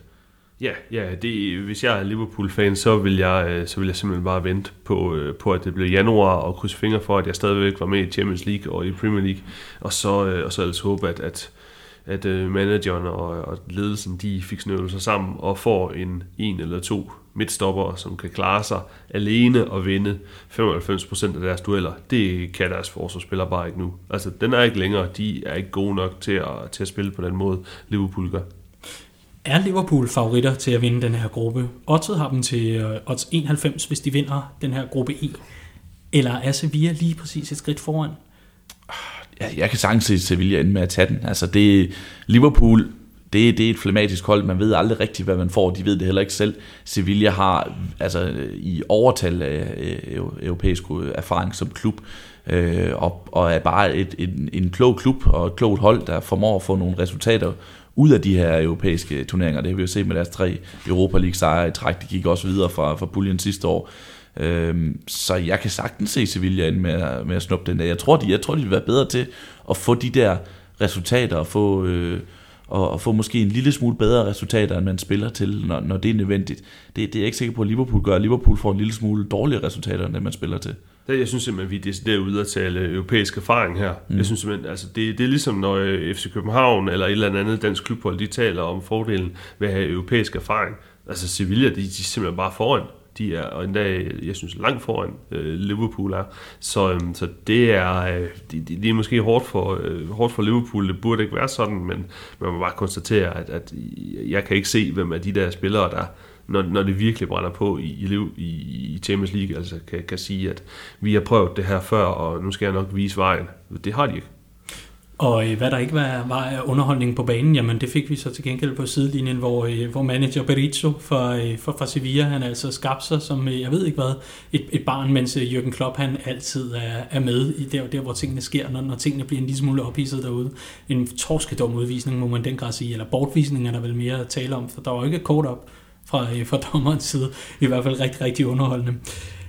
Ganske kort, hvis vi skal tage øh, den anden kamp i gruppe E, øh, og her tror jeg, vi, vi må melde øh, blankt pas alle sammen. Øh, der var mange kampe højt styr på, men, men det, det, jeg gerne vil tage med fra Maribor mod Spartak Moskva, det er jo egentlig de her, de her episoder med fyrværkeri, og der ved jeg, at du, Troels, har været ude og, og skrive på Twitter vedrørende det her. Hvad er det, du, øh, du har lagt mærke til? Der er en lille teknikalitet eller detaljer, om man vil. Ja, jeg, jeg tillod mig at bemærke, at, øh, at, at det, det var da en, øh, en højst uheldig episode, der skulle ske i, i UEFA-præsidentens hjemland. Han er jo også slovener, ligesom NK Maribor er. Øhm, jeg tror da også, at, at det er jo et NK Maribor er jo et, en, en udmærket klub, altså øh, dygtige, øh, dygtige talentudviklere, dygtige til at, til at finde nogle spillere, som, som de kan gøre bedre. Altså de er faktisk ikke de er ikke noviser i Champions League, dem her. Det er en fin klub, øh, og så er de jo selvfølgelig pokkers ærgerlige over, at, at det her skal, skal ske. Men øh, det er lige før, man skal nok ind og, ind og prøve at se det på nettet selv. Øh, det, det, øh, det er, jeg ved ikke, hvad det er, om det er et nødplus, eller hvad det er, der bliver skudt af fra, fra Spartaks øh, fanafsnit. Det ser ret dramatisk ud, og, og, og den stakkels dommer er, er i sigtekornet og er relativt tæt på at, på at blive ramt. Mm. Så det er jeg sikker på, at det kommer der et, et større efterspil af, fordi at det, det kan man selvfølgelig ikke øh, have i, i en Champions League-turnering. Det er sådan noget, at UEFA fuldstændig allergisk overfor, så det kommer der en hård straf over. Nu ved jeg ikke, om I har fået øh, fordelt pladserne til øh, det kommende VM i Rusland øh, til, til sommer, men øh, Sebastian, hvis du skal afsted, er det så med, med fuld kampværn, altså med, med både det ene og det andet, når, når du skal ind på stadion og dække de her kampe? Nej, det, det vil jeg ikke sige. Altså, øh, man kan ikke gå til en fodboldkamp og så være bange, så skal man blive hjemme. Og det er der heller ikke behov for. Jeg har, jeg har engang siddet på et fodboldstadion, og det er jo der helt andre årsager. Jeg tænkte sådan, øh, er egentlig bange for at sidde her. Det var jeg i forbindelse med terrorangrebene, der rullede i, i, i, øh, i, i, i Europa i efteråret 2015. Og det gik op for mig, nej, jeg er ikke bange. Men det var første gang, jeg nogensinde har mærket efter, kan jeg, kan jeg huske, jeg tænkte. Øh, men, men det, det, altså, det, det, det er aldrig sjovt, når sådan, nogle, når sådan nogle ting her sker, men man skal godt nok også være uheldig, hvis, hvis det skal gå galt for en selv. Ja, og Moskva skal også siges. Moskva er faktisk en, både Moskva og St. Petersborg, de er, de er nogle rigtig pæne byer. Altså når man, når man færdes de rigtige steder, og jeg er sikker på, at russerne får, får selve stadion, så dem får de klar, og de bliver gode og, og spille fodbold på, men, men derfor så skal man selvfølgelig stadigvæk tænke sig om, og, og, og, og også, øh, jamen, også forholde sig til, hvad, hvad det er for en, for en begivenhed, og hvad det er for et styre, der, der, der ligger bag det her i, øh, i Rusland, fordi det er der noget, der fortjener al mulig, øh, al mulig kritik. Hvis vi skal se nærmere på, øh, på første kamp i gruppe F, så er det Feyenoord mod Manchester City, og jeg har talt i de sidste to kampe, har Manchester City scoret ni mål. Først fik de i hvert fald høvlet et par stykker ind bag en sagsløs Simon Mignolet i, i sidste weekend, og onsdag fik Feyenoord altså også lige mulighed for at hente bolden ud af egen net mere, mere end en enkelt gang. Pep Guardiolas offensiv i Manchester City, er den ved at nå det, det, sådan det ypperste, Pep kan, kan levere? Ja, den er vildt god. altså, den er virkelig, virkelig god. Og, og den er bred også. Ikke? De, har jo, de har jo virkelig mange strenge at spille på. De har mange forskellige målscorer. Øh, når John Stone skulle hjælpe med byder ind med to mål, ikke? Så, så begynder det at se rigtig godt ud. Øh, Leroy Sané startede på bænken øh, i den her kamp. Jeg synes jo, han er de mest spændende spillere i hele Europa, kommer, kommer ind undervejs. Gabriel Jesus har, har virkelig ramt Europa flyvende, siden han ankom i januar. Sergio Aguero, ham skal man ikke give bolden alt for mange gange i feltet, så scorer han også. Og sådan kunne man blive ved på Manchester City's hold. Der er, der er rigtig mange potentielle målscorer på det her hold, og det, jeg synes jo, det var en lille magtdemonstration i den, den de laver i Rotterdam. Jeg fik sådan lidt det samme vibe, som vi gjorde med PSG. Det, Feyenoord er ikke et, et af de bedste hold i Europa, så langt fra, men det er ikke noget, nødvendigvis noget nemt sted at komme det her og spille på de køb. Øhm, Feyenoord gjorde det rigtig fint i Europa League ja, det gjorde i, de nemlig, og det, i foråret for eksempel. Ja, og, og så tager de bare derind og afgør den der kamp efter 25 minutter, og så står der 3-0. Det, det, var, det, det, var, det var stærkt, fordi ellers så kan det godt blive svært, men, men øh, det, det blev det selvfølgelig ikke, fordi de bare kom til og bare skabte chancer og scorede mål og, og, og sikre sig en, en fremragende start på Champions League. Og det man skal huske på Manchester City, de vinder ikke den eneste kamp i sidste år på, på udebane i Champions League. Øh, så det at, at få den her start 4-0 på en svær udebane, det viser, at, altså, at de, de nok har flyttet sig i forhold til sidste sæson. Ja, og at de, de med rette øh, ses som det bedste Premier League bud på, på et hold, der skulle kunne gå dybt i, i den her Champions League. Altså, jeg synes godt, man kan se, at jo, okay, de møder, kommer til at møde langt stærkere hold end Feyenoord, men, men tingene, de peger bare i, øh, i den rigtige retning, især hvis, hvis defensiven også viser sig at, at holde vand mod, øh, mod, mod nogle af de dygtige modstandere, hvilket jo tit var problemet i sidste sæson. Så, så det, det peger virkelig den, øh, den rigtige retning for det hold og det skulle det også, efter man har brugt, hvad man har brugt 2 milliarder kroner på nye spillere her i sommer. Det, det, det skulle man forhåbentlig kunne se en effekt af, og det kan man også. Der er godt nok et stykke, stykke vej tilbage til den gang, hvor 20 millioner pund var fuldstændig outrageous for at smide for en spiller. Det må man sige, den her sommer, den har, den har i hvert fald gjort os alle sammen en lille smule ældre, selv dem, der er meget, meget unge. Jeg synes, en, en kamp som med Shakhtar Donetsk og Napoli, øh, Troels, nu, nu nævnte du selv, det var en af dem, du tænkte, det var rigtig, rigtig interessant i, i den her gruppe. Ja, ja det gjorde jeg. Det gjorde jeg dels fordi, at Sarri, øh, træneren i, i Napoli, han fascinerer mig bare. Øhm, han, er, han er en meget, meget speciel type. En tidligere bankmand, som øh, et godt stykke op i alderen besluttede sig for, at nu skal hans passion, den her, øh, det her øh, skal sige, deltidstrænerjob, han har, nu skal det simpelthen være det, han forfølger. Og så har han bare taget den rigtig, rigtig, rigtig lange vej gennem øh, ja, italiensk seriefodbold er det ikke, men det er ikke meget mere end det. Altså, det er de helt små professionelle hold, han har været igennem. Og nu er han oppe og har et, et Napoli-hold, som han, øh, han som få andre trænere i, på det her niveau her, han, han sætter præg på. Han, han træner dem simpelthen så minutiøst, så grundigt. Altså, alt det Napoli gør med bolden, især med bolden, jamen det er så kalkuleret opspilsmønstre, øh, hvordan de gør ved dødebolde. øh, nærmest i alle situationer, jamen så er de klar over, at de, de her Napoli-spillere, de kan genkende, når, når situationen er sådan her, så gør vi alle sammen på en bestemt måde. Men jeg kan huske, at jeg så det for et par, for et par år siden, da Napoli, de øh, flåede FC Midtjylland sønder sammen ude i, ude i Herning. Øhm, det var virkelig en magtdemonstration, og allerede der kunne man se det, at, at det her det er et af de bedst skolede hold overhovedet i, øh, i Europa. Det er bestemt ikke de bedste spiller for spiller, men det er bare fascinerende at se, hvad, se, hvad sådan en, øh, en indet træner, der simpelthen bare vil ned i hver detalje, hvad han kan gøre ved, ved et hold. Og så også nu det var Napoli og så Shakhtar. Jeg synes bare, at Shakhtars historie, den er, den er fuldstændig vild. Altså, de spiller jo, jamen jeg tror, øh, en del af klubben, de er inde i Kiev, i hovedstaden. Øhm, Donetsk, hvor de, hvor de selv kommer fra, det er helt ude i øst. Det er der, hvor der stadigvæk øh, regelmæssigt er, er væbnede kampe øh, mellem øh, russisk støttede oprør og, og regeringsstyrker. Øh, og så spiller holdet selv i Kharkiv, øh, endnu en provinsby. Så altså, Shakhtar har bare fuldstændig umuligt setup, hvor, hvor de er nærmest splittet ud over Ukraine, og så har de bare sådan et fedt hold. En dygtig træner, og så en håndfuld brasilianske spillere, som man bare ikke skal tage fejl af. Altså, de er pivgode. Det er, det er virkelig nogle klassespillere, de har her. Øhm, så det her Shakhtar-hold, det, det fascinerer mig, og, og, og ja, går også ud og vinder fortjent i øvrigt. Altså, de, de spiller simpelthen bare markant bedre, end, end Napoli gør, og, og jeg synes jeg, at altså, Shakhtar, de kan sagtens være, være en faktor i den her turnering.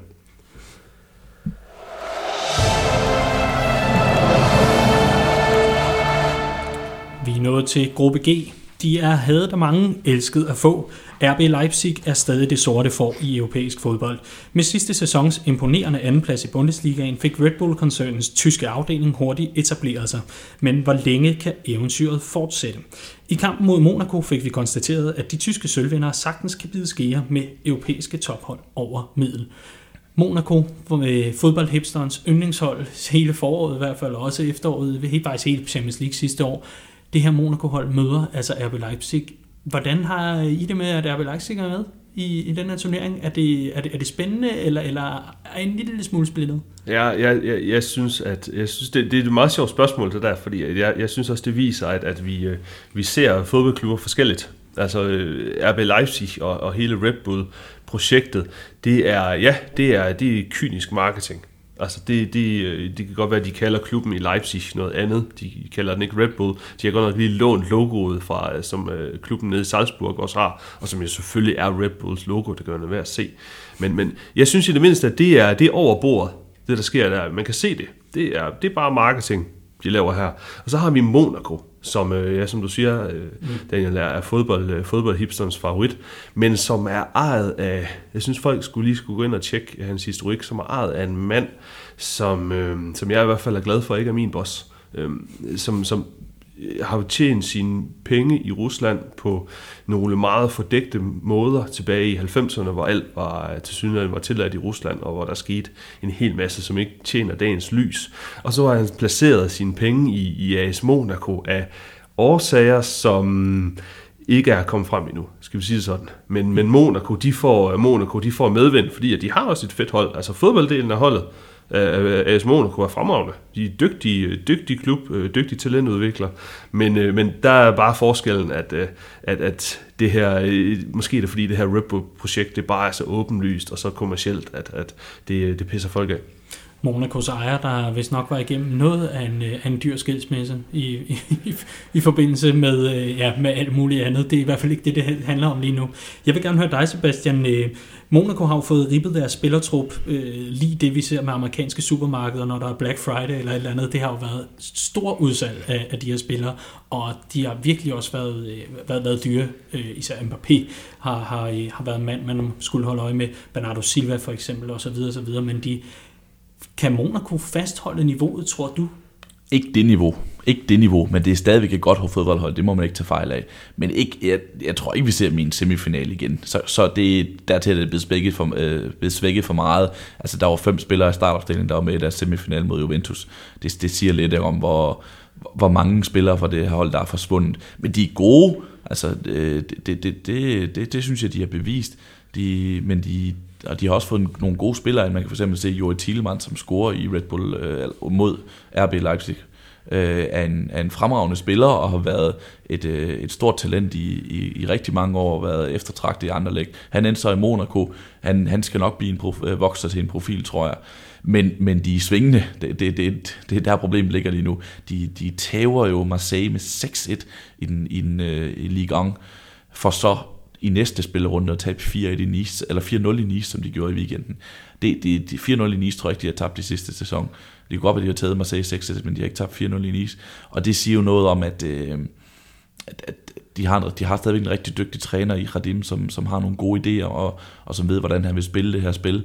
Og øh, de har stadigvæk nogle rigtig dygtige spillere, men det er ikke lige så, det er ikke lige så stærkt et hold som sidste år. Det kommer ikke til at være stabilt lige så mange præstationer. Jan Mølby, han har jo været ude, øh, inden Champions League kom i gang, og så sagde han, at vi skulle holde øje med RB Leipzig. De kom til at overraske. Er det noget, du er enig i, Troels? Ja, nu, nu, øh, nu øh, delte jeg lige før min fascination af Sarri ja. i, i Napoli og det her med, med gennemarbejdet hold. Øh, der synes jeg i hvert fald også, at, at Leipzig, de, de langt hen ad vejen hører til. Altså, man kan godt se, at at de her, de her klubber her, det er Leipzig, og det er, er Red Bull Salzburg i Østrig, øhm, og deres satellithold rundt om i verden, blandt andet i, i New York. Altså, de har i hvert fald en idé om, hvordan de skal spille fodbold, og de gør det alle sammen, og de henter nogle bestemte spillertyper, og det er jo også nogle af de, af de, samme, af de samme spillertyper, som så går igen ud i, i projektet i Brøndby. Altså, de har i hvert fald en idé om, hvad de vil, og de har også nogle, nogle skejser og, og smide efter det. Øhm, og så er det jo også, øh, det må også, den her, det vil jeg lige nødt til at sige, det må også gøre ondt, det her i, i Østrig. Øhm, jeg, jeg har talt med en østriger her tidligere på, øh, havde tidligere på året, som, øh, eller for, øh, det var tilbage i august, som, øh, som sagde, at i, i Østrig, der taler man om uh, Red Bull Salzburgs uh, La Decima, Øh, det var den her, det var de her 10 sejre, som, øh, som øh, Real Madrid de vandt her for et par år siden i, sport, i, i Lissabon. Der, der vandt de deres 10. Champions League titel. Og i Østrig, der taler man om, at, at, at Salzburg nu har, har La Decima i, i forfejlede Champions League kvalifikationer. Og så i første hug, så kommer deres, øh, så kommer deres tidligere lillebror i Leipzig, som startede i 5. bedste række i 2009, første hug, ja, fordi at Bundesligaen i Tyskland kan direkte adgang, så kommer de i første hug op i, øh, ud, i, ud i Champions League, mens øh, Salzburg nu skal være, skal være feederklub. Så, øh, så sådan øh, fungerer øh, fodboldverdenen også her anno 2017. Og det er selvfølgelig også nok noget af det, som ganske forståeligt gør, gør øh, det her Leipzig og det her øh, Red Bull-projekt ret upopulært. Jeg vil bare lige sige, at man, øh, jeg synes, man skal holde øje med øh, og notere sig navnet Emil Forsberg, øh, RB Leipzigs målscorer, hvis man ikke har gjort det allerede. Han var i sidste sæson øh, en af de bedste spillere i Bundesligaen. Og så er han en type, der virker til at, at virke lidt, leve lidt i sin egen verden, øh, og det er ment på en positiv måde. Han har spillet, øh, han har spillet Champions League en lille smule for Malmø tidligere, men han, han er ikke en type, der lader sig påvirke af, at nu debuterer RB Leipzig i Champions League. Han går bare ind og, og føler, at det, det, det har han selvfølgelig niveau til. Det, han mener selv, at han skal, han skal vinde øh, guldbolden i Sverige på et tidspunkt. Det er altså den, som Zlatan har patent på og har haft patent på et år 10. Men øh, Emil Forsberg mener, at den skal han vinde på et tidspunkt, og når han får en kæmpe chance mod, øh, mod Monaco i, i sin klubs første Champions League øh, så tæver han selvfølgelig bare ind med nærmeste stolpe, som om, fordi selvfølgelig, hvorfor skulle han ellers gøre? Han er en fed spiller, og, og ham kan man godt holde lidt øje med. Og øh, der var jo ingen tvivl om, at hans holdkammerat gerne så, at han havde lagt bolden på tværs ved, ved det mål, men øh, Emil Forsberg, Emil Forsberg. Det gør han ikke. Altså jo, det, han, han laver også rigtig mange assist, men han, han, han føler også godt selv, at han, han følte selv, at han kunne have sparket ind, og det kunne han så også godt. Det må man sige. FC Porto mod Besiktas. Jeg synes, vi har været omkring øh, portugisisk fodbold. Du sidder og ryster på hovedet, Troels. Ja, det gør jeg. Kom af med det, det gør jeg, fordi at FC, jo, FC Porto, de, øh, de, solgte, øh, de solgte Silva til AC Milan her i sommer. Men FC Porto har faktisk holdt relativt meget sammen på deres hold, i forhold til, hvad, hvad forventningen var. Og så er det bare dybt skuffende, selvom det er et godt Besiktas hold, øh, trænet af Senol Gynes, altså selvom det er et udmærket hold, de taber til, så, så er det simpelthen bare for ringe, at de, de taber på hjemmebane, og det er, der er også der er også noget af et efterspil i, i, i Portugal i dag. Øh, man er godt nok skuffet over, at, at det skulle gå sådan. Det var overhovedet ikke meningen der. Må, man lige, må jeg lige indskyde, hvor fedt et hold øh, Besiktas egentlig har samlet sammen ned. Ja, ja det, det, det, det, det, det, er fedt, det er et fedt hold, helt sikkert. Altså, hvis vi tager startopstillingen, så har de Pepe på, i midterforsvaret, de har den gamle Barcelona-spiller Adriano på højre bak, de har Atiba Hutchinson rente på den centrale midtbane, Ricardo Quaresma med verdens bedste yderside som, som på kanten, Ryan Babel og på den, øh, også op i angrebet, og så skifter de Gary Medel og øh, Alvaro Negredo ind i den her kamp, og så har de nogle rigtig fine tyrkiske spillere, og og øh, det brasilianske, øh, den fine brasilianske spiller Talisca på den offensive midtbane. Det, det, det, det er et sjovt hold, altså en form for haspins, der har, de har samlet sammen dernede, og de leverer sig bare og tager til Porto og vinder 3-1. Det, det, det synes jeg er sjovt. Jeg glæder mig til at følge det her hold og se, hvad i alverden det kan drive det til. Ja, de, og de har formået at forløse Karisma, som jo også øh, har spillet i, i FC Porto for, for nylig. De har, de har fundet ud af at sætte de, de finder ud af at sætte, øh, sætte karisma op. De har noget med, øh, de har noget med og, og det har de gjort i, i sidste sæson især, da de, de igen vandt mesterskabet. De formår sådan nærmest at flytte, flytte spillet over i den ene side af banen, sådan helt bevidst, og så får den ellers bare en, øh, en, en god gammeldags Superliga-diagonal over til karisma, så han så har, har to tynder land til at, til at lave ballade på. Så jeg er helt enig med Sebastian. Det, det er faktisk et ret fedt hold, og i øvrigt også en, en dygtig træner i Sierra Gynes, og en, en udmærket klub, som, som kan, som kan, gøre, øh, som kan overhale Fenerbahce og Galatasaray i, i Tyrkiet. Det, det er stærkt. Ganske kort. Øhm, bliver Besiktas, er det det nye Monaco? Altså hvis vi siger fodboldhipsterens kærlighed, er det måske Besiktas, hvor, hvor vi her har vi altså de gamle B-stjerner og alt muligt andet, som øh, lidt ligesom de der actionfilm, hvor man simpelthen propper alle de gamle 80'er og 90'er stjerner sammen. Ja, det er The Expendables i fodboldudgaven, ja, ikke? Fordi det, fordi det er jo præcis det modsatte af Monaco. Monaco forelskede vi os jo i sidste sæson, fordi der kom alle de her nye spillere, som var mange tilfælde, vi overhovedet ikke kunne have før, så viste det sig lige pludselig at være rigtig gode det her, det er spillere, som vi for, for 10-15 år siden vidste var rigtig gode, og de viser sig stadigvæk, at de kan spille fodbold. Det, det er lidt sjovt. Den sidste gruppe, gruppe H, der har vi altså de forsvarende mestre fra Real Madrid, de forsvarende Champions League-mestre, gudømme, med, med to Champions League-sejre i, øh, i, i træk, øh, eller i hvert fald mesterskaber, man vil, i træk. Og hvordan Real Madrid vil indlede deres øh, titelforsvar, det var sådan cirka den vinkel, der var gennemgående i størstedelen af de, i hvert fald de internationale fodboldmedier, hvor Zidane og kompagni altså tog imod kypriotiske Apoel Nicosia. Øhm, de færreste må vel erklære sig overrasket over, at Ronaldo igen stjal sig ud på Bernabeu. Sebastian, jeg har et, et spørgsmål, jeg glæder mig til at stille dig øh, hele dagen. Simpelthen. Hvad imponerede dig egentlig mest? Øh, at Ronaldo kæmper mod hypermoderne mållinjeteknologi, der er voldsomt præcis, eller at Sergio Ramos scorer med Saxe Park så tæt på mål? Øh, jeg vil faktisk, jeg, jeg, jeg har jeg noteret mig virkelig det der med, at Cristiano Ronaldo mente, at han, øh, han tog altså den der bold, var inden den han sparker på overlæggeren, og den han får på overlæggeren. Og det mente han havde bedre styr på end mållinjedommeren og, og goal line technology. Den, havde, det var altså inden, mente han.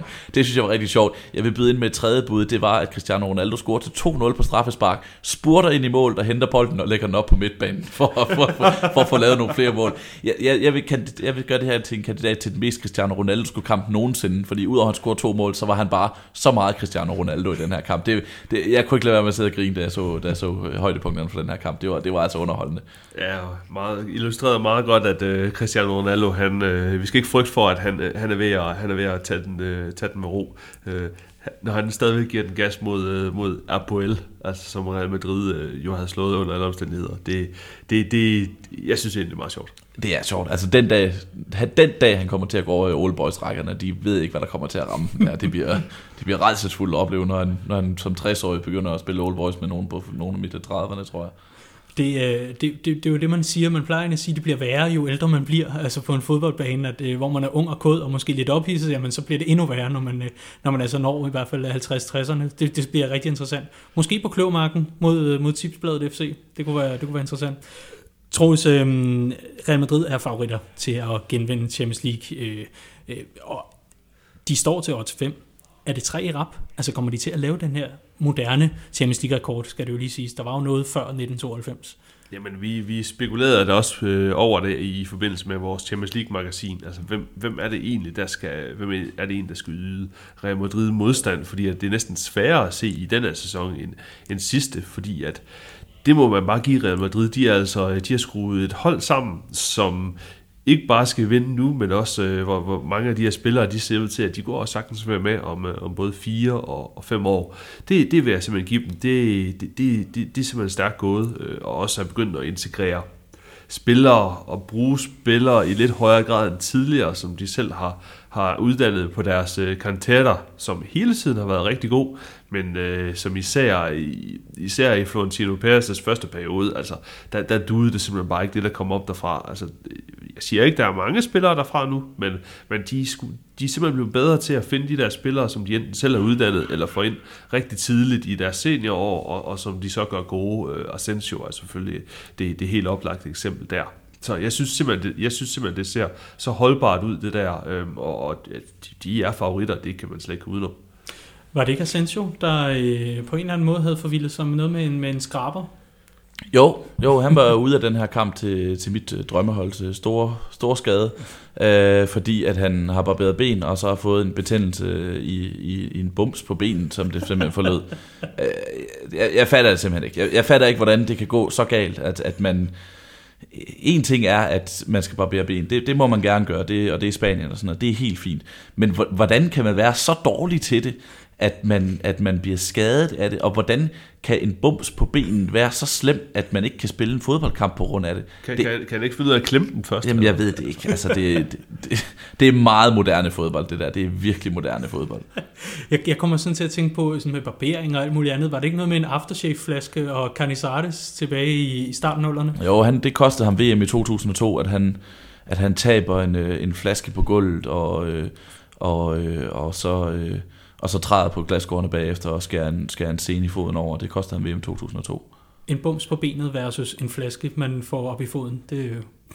Jamen, der, der findes jo de her historier med, med, med dumme skader. Ikke? Altså, vi, har, vi kan også nævne fra, hjemme fra Danmark, øh, Martin Retov, der engang river skulderen af ledet, da han skal lave en Fenerbahce-hilsen ud til Brøndby's publikum, og ikke kan spille en fodboldkamp og sådan noget. Og nu har vi, nu har vi fået en ny ind til den her perlerække af, af, af, af, af, af, af, af vanvittige skader. Altså, den her forstår jeg simpelthen ikke det kan være, at øh, han har fået forbud mod at barbere sig yderligere, må man, øh, må man gå ud fra, i hvert fald hvis man ikke kan spille mod Apoel Nicosia på grund af en bums på benet. Jeg vil, jeg vil også gerne lige øh, gøre noget, gøre noget reklame på jeres vegne, for jeg læste faktisk en artikel i det her Champions League-magasin. Jeg har læst rigtig mange af dem. Det har været en rigtig, rigtig god underholdning. Og der, øh, der skriver Morten Glindvad så glimrende om øh, Ronaldos fysik, og øh, går i rigtig meget detalje, hvor han blandt andet har øh, navnkundige landsholds Lars, Lars Jakobsen med som øh, førstehåndskilde i forhold til, hvordan Ronaldo i hvert fald fysiologisk har udviklet sig. Men øh, jeg, jeg kommer også til at tænke på, at, at efter flere år, hvor Real Madrid har haft rigtig svært med den her turnering, det var især i, i, i nullerne og så op i, i starttierne, så begyndte det at vende stille og roligt. Men, men, men hvad, hvad er den her uvending, hvad er den kommet af? Er det virkelig, at man er begyndt at integrere flere unge spillere, eller, eller hvor, hvor kommer den fra, som I ser det? For det første, i de første år, de havde jo en, en lang overrække, hvor de slet ikke kunne komme videre fra, fra 8. dels, 8. dels, Finale. finalerne, ja, og det fik de jo så brudt. Og meget af det, meget af det handler jo om Cristiano Ronaldo. Og øh, det handler, Florentino Pérez gik ind i Real Madrid igen i, i sommeren 2009. Øhm, og, og den første sæson, jamen der blev det så til exit i, exit i 8. delsfinalen igen. Men men derfra, der har de jo været fast inventar i semifinalerne og, og finalerne og, og som, som mestre. Fordi de fik rigtig dygtige spillere ind, øh, personificeret i Cristiano Ronaldo, som fandme ikke har tænkt sig at ryge ud i 8. finalen i den her turnering. Han vil vinde, når han vil blive topscorer. De fik øh, øh Jose Mourinho ind, som, som fik flyttet dem videre, som, som også havde noget erfaring i den her turnering. Ikke? Han bliver så erstattet af Carlo Ancelotti, som også har vundet den her turnering. Han har vundet den her turnering tre gange som træner. Så der er bare blevet... Øh, altså, de har nogle, nogle, selv sagt, nogle super, super spillere, og de har fået bygget en, en kultur op omkring at vinde den her turnering, som, øh, som de manglede i alle de år, hvor man sad med en forventning om, at de kommer til at ryge ud, og det gjorde de nok også selv et eller andet sted. I, øh, i, nu sidder man en forventning om, at de kommer til at vinde det hele, og det gør de også selv. Det betyder meget. Ja, de kom, øh, de kom simpelthen også til at købe for dårlige spillere i, i nullerne, efter min mening. De handlede for mange ind, og de var simpelthen ikke øh, dygtige nok. Jeg synes også, hvis jeg, hvis jeg må kigge lidt uden for banen, at de har, øh, i forhold til nullerne, der har de bygget der har de bygget deres økonomi op. Altså det der simpelthen blevet øh, så stor, også da, især da Peres kommer tilbage, altså de laver bare nogle, øh, nogle sponsoraftaler, som, som gør, at, at Real Madrid de simpelthen bare har råd til at, til at købe de bedste og holde på de bedste. Og det, jeg ved godt, det lyder absurd, men der, var de faktisk ikke helt i, i en god del af nullerne. Øh, der, der var et talent, der, der havnede andre steder. Altså nu er nu Real Madrid bare blevet, blevet gode til at ramme de rigtige, og de har pengene til det, øh, og udskifter ikke 10-12 mand i truppen hver, hver sæson, som også var, jeg synes jeg, var et af de store problemer i, øh, i nullerne. Så, så, så det det, det er bestemt også en faktor i, i den her forklaring. Den sidste kamp i gruppe H, der øh, synes jeg, det er, det er bemærkelsesværdigt, at den 13. september valgte Tottenham at bryde deres Wembley-forbandelse. Det var alligevel noget, noget en dag at vælge at gøre det på. En 3 sejr mod Dortmund, mod Dortmund-hold, der jo ikke, ikke som sådan jo altså, var, var, var dårlige på dagen. Nej, de var, Dortmund sad jo på bolden i det meste af tiden. Det tror jeg så egentlig passede Dortmund, eller så passede Tottenham ganske udmærket. De kunne stille på nogle omstillinger. Øh, og Dortmund var også uheldige med et, øh, et, et fremragende og helt legalt øh, øh, Aubameyang-mål, der blev annulleret så til, til 2-2. Det havde ændret noget, men, men, men Tottenham, de slog til, at de havde muligheden, og de udnyttede, at øh, Dortmunds forsvar havde nogle problemer, Dortmunds målmand havde nogle problemer, og så var det jo Harry Kanes internationale gennembrud. Jeg har lige siddet og skrevet om det i tipsbladet her, at han, øh, han, han får jo egentlig det, han, det er gennem Europa League, at han kommer, øh, at han kommer ind på Tottenhams hold tilbage i 2014-15 sæsonen, hvor han som Tottenham brugte reserverne i den her turnering. Øh, Harry Kane viste sig at være så god en reserve, at han var nødt til at spille i Premier League. Og så lavede han 21 mål den sæson. Og siden har han ikke været holdt tilbage. Men der har jo manglet lidt internationalt. Tottenham øh, har spillet Europa League, der har han ikke spillet øh, i til en anden sæson på topniveau. I sidste sæson var han skadet i gruppespillet og scorede to mål, og Tottenham røvede ud. Han, havde, han var heller ikke god til EM, så han, han ligesom manglet internationalt at vise, at han var helt lige så god, som han var i Premier League det gjorde han jo mod Dortmund. Altså det var, det var sikre afslutninger. Det var to med venstre, to afscoringer med venstre ben, efter han lavede to med højre ben i weekend mod Everton. Han, han viste sig frem som en, som en angriber på niveau med de aller, allerbedste. Ja, og så i sidste sæson, der talte vi om, at øh, det her det måtte være peak Tottenham, vi så i, i med, de, øh, med de nuværende øh, profiler. Øh, så lykkedes de så øh, Daniel Levy, deres øh, administrerende direktør, så at holde på dem her i løbet af, af sommeren 2017, øh, bortset fra en enkelt bak, og det, det skal de jo nok have Carl Walker, og det skal de jo nok, øh, det skal de jo nok overleve sætte ud til. Så, så det her, det er faktisk et, et jeg synes, det er et ret helstøbt, øh, hvad hedder det, Tottenham-hold, og kan sagtens, øh, kan sagtens gøre øh, City-rangene stride i forhold til, til at kunne sige, at man er men, men, men er det mest sammenspillede, måske også i perioder bedst spillende hold, selvom at det, det måske ikke lige var, øh, var, var det, der kendetegnede deres første kamp her i, i, i går mod, øh, mod Dortmund. Men det ser, det, det, jeg synes faktisk, det ser fornuftigt ud for, for Tottenham. Lag mærke til den detalje, som uh, Sergio Aurier, tror jeg det udtales, han, uh, han lavede på et tidspunkt ja. med en håndbold. Ja. Prøv lige, prøv lige at gengive den for dem, ja, der ikke har set jamen, Der kommer et indlæg ind i feltet, og i, i første omgang ser det ud som om, at han, øh, at han fuldstændig klik, øh, kikser en, en clearing. Det gør han ikke. I stedet for, så lader som om, han vil hætte til den, undlader hætte til den, men forfølger den så og, og erobrer den ude ved sidelinjen. Så i stedet for, at han er nødt til at clear, jamen så får han faktisk bolden under kontrol ude ved sidelinjen, og kan sætte, et, øh, sætte en omstilling i gang.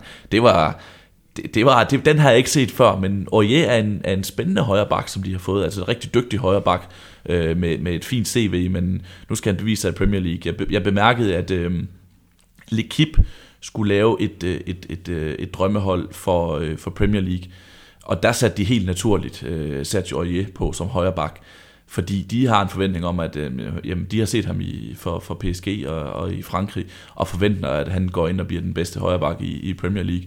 Og jamen, det var da, det var da, den der detalje havde jeg i hvert fald ikke set før, og Udover nogle enkelte problemer med at fange Christian Pulisic, som også er et utroligt spændende talent for Dortmund, som, som alle, de fleste vil nok være svært ved at fange, så synes jeg også, at han spillede godt. Mm.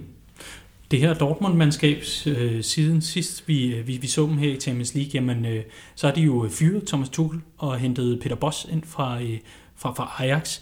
Men øh, Dortmund i den her gruppe, det var en rigtig, rigtig dårlig start. Det var netop en af de kampe, hvor de i hvert fald skulle have haft et kryds, så de kunne sikre sig, om ikke andet en anden plads. Nu, ja, nu, nu, nu begynder det at se lidt, uh, lidt tjekket ud. Ja, det er jo klart, der skal returen i, uh, hjemme i, uh, i Ruhrgebiet, den skal i hvert fald, uh, den, skal, den skal i hvert fald, den skal de jo selvfølgelig vinde nu, fordi at uh, Real Madrid, det, det tror jeg trods alt ikke, at nogen af dem, uh, hverken Tottenham eller, eller Dortmund kan, kan måle sig med. Uh, måske er der lidt mere, måske er, der, er det lidt nemmere i et gruppespil, men altså, det, det, selvfølgelig er det en bed for dem, men altså helt ude er, er de bestemt ikke af det endnu, og, og, og jeg synes også, de viser, at, at der er liv i dem efter den her uh, øh, hvad hedder det, Dembélé øh, saga, som, øh, som det jo var hen over, over sommeren med, med mm. Dembélé, der er stor stjerne, som som, som strækker, øh, fordi at han, øh, han, skal til, han skal til FC Barcelona, og, og hvor Dortmund jo så ender med at sælge. Altså, så er der i hvert fald, der, der er i hvert fald stadig en puls på det hold. Jeg har en, en teori om, at det, øh, hvis Dortmund, og det kan de meget vel gøre, slår, Dor, øh, slår øh, Tottenham på hjemmebane, så kan den her pulje, andenpladsen, meget nemt blive afgjort af, hvem formår at gøre noget ved Real Madrid. Er der en, i en af de her fire kampe, de to hold skal spille, er der en af de her hold, der formår, formår at tage point fra, fra Real Madrid. Og det gjorde Dortmund nu sidste år. De spiller uafgjort både, i, øh, både på hjemmebane og på, og på Banabeo. Øh, så, så kan de gøre det igen, jamen så kan det ikke afvise det til, at de kan snuppe andenpladsen, fordi Tottenham har ikke den samme erfaring i at spille mod Real Madrid, som Dortmund har. Sidst, men ikke mindst for at afrunde den her kamp, så skal vi altså lige have, have Roligan-hatten på igen, vores, det er vores klaphat. Christian Eriksen, nu er han altså op på 20 assists i alle turneringer i 2017. Er han sådan, at spiller efter sommeren 2018? Lad mig sige, der er rigtig, rigtig, rigtig, rigtig mange klubber i Europa, som godt vil kunne bruge Christian Eriksen. Men hvor tager man hen efter Tottenham? Så skal man jo til Real Madrid, eller til Barcelona, eller til Bayern München, eller PSG. Fordi, jamen, aktuelt set er der ikke nogen klubber i England, som nødvendigvis er bedre end Tottenham. Det, det, er, jo det, det er jo det hold, der har hentet flest point i, hvis man ser over de seneste to sæsoner. Så, så hvorfor skulle han skifte til et andet hold i England? Det ved jeg ikke. Og så, så snakker vi altså de absolute giganter.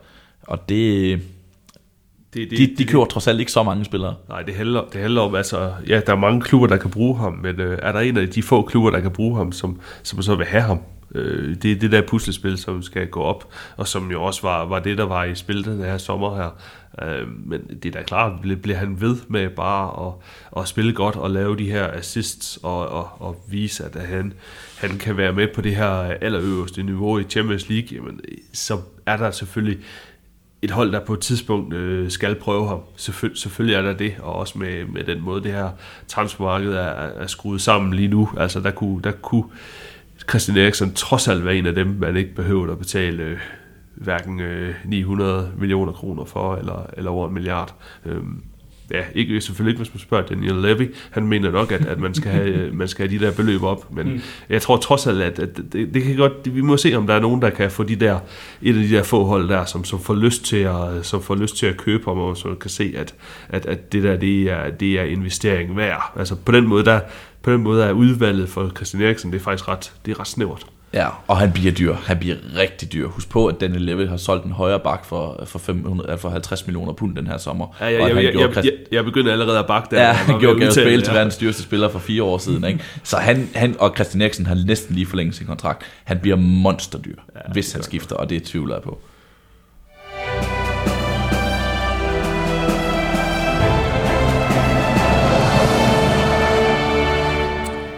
Så fik vi nørdet os igennem den første runde af dette års Champions League gruppespil, hvor der altså var rigeligt at vende, dreje, analysere og undre sig over. I de her kolde og våde septemberdage, vi har virkelig haft en, en klassisk øh, efterårsdag i dag i København. Hvor vigtigt er det så, at Champions League er tilbage for, øh, for jeres vedkommende?